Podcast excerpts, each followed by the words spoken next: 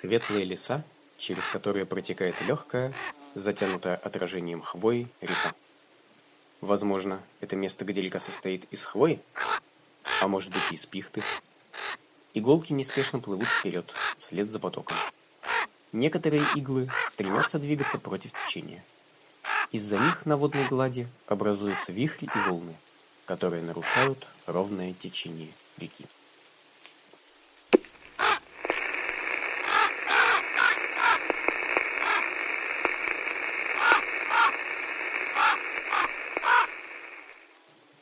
Кар-кар-кар-кар-кар. Из новостей. Проклеванный стол, свитое гнездо и небольшой смерч. Локальный, не беспокойтесь. Он к вам не попадет. Гидромедцентр просил передавать такие новости срочно. А передать я их могу только так. Смерчи образуются в чашках. Не знаю, что с ним делать, но каждый раз, когда я пытаюсь размешать сахар, он приподнимается и стремится перекинуться за краешек чашки, чтобы сбежать. Я опять перестаю мешать, жду, когда оно успокоится, и по новой. А чай-то попить хочется. И вообще, ну что это такое? Кто-нибудь помнит из уроков по гробу в школе, что с этим делать? Я знаю только, что с ним подружиться надо. Как дружить со штукой, которая появляется только когда ты чаю хочешь выпить? Самое обидное, сахар так и не размешался.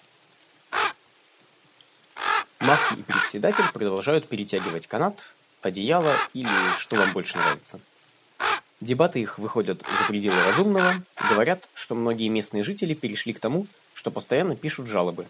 То в горисполком, то Машке и Мелишне. Особенно этим увлеклись бабулечки. Делать им без леса и огорода все равно нечего, а сезон перевязывания вещей еще не начался. Если кто-то забыл, то это время, когда можно принести местным пожилым барышням свои вязаные вещи.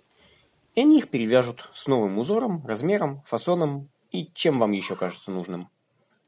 Покраску ниток будут проводить в реке, так что лучше в ней не купаться весь сезон.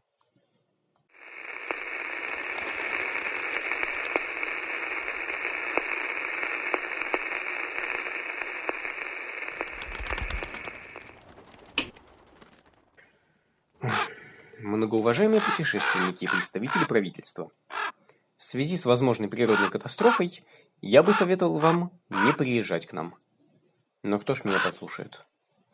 Ничего особенного на тему того, как обезопасить себя от смерча, я вам сказать не могу. Не лезть разве что в него. Или наоборот, полезть и покататься на ветровых потоках. Некоторым нравится. В прошлый раз у нас был смерч из заварочного чайника. Его случайно выпустила Евросинья Петровна. По счастью, там был свежезаваренный чай, и весь город еще неделю гонял чаи. Но чаще всего со смерчами нам не везет, поэтому их и пытаются запереть. Ну, или усмирить. Один такой, самый древний, до сих пор гоняет ветровую турбину на заводе. Ему нравятся блестяшки и колокольчики. Особенную любовь у него вызывают очень блестящие колокольчики. Но когда-нибудь ему надоест, и тогда не сносить нам всем головы. Да и не только головы. Из очень приятного для всех нас. Из-за воды Емеля с печи перестал гонять на своем транспорте, и смог почти пропал. И я вот думаю, может всем жителям предложить не использовать транспорт хотя бы раз в неделю, чтобы воздух чуть-чуть очищаться начал.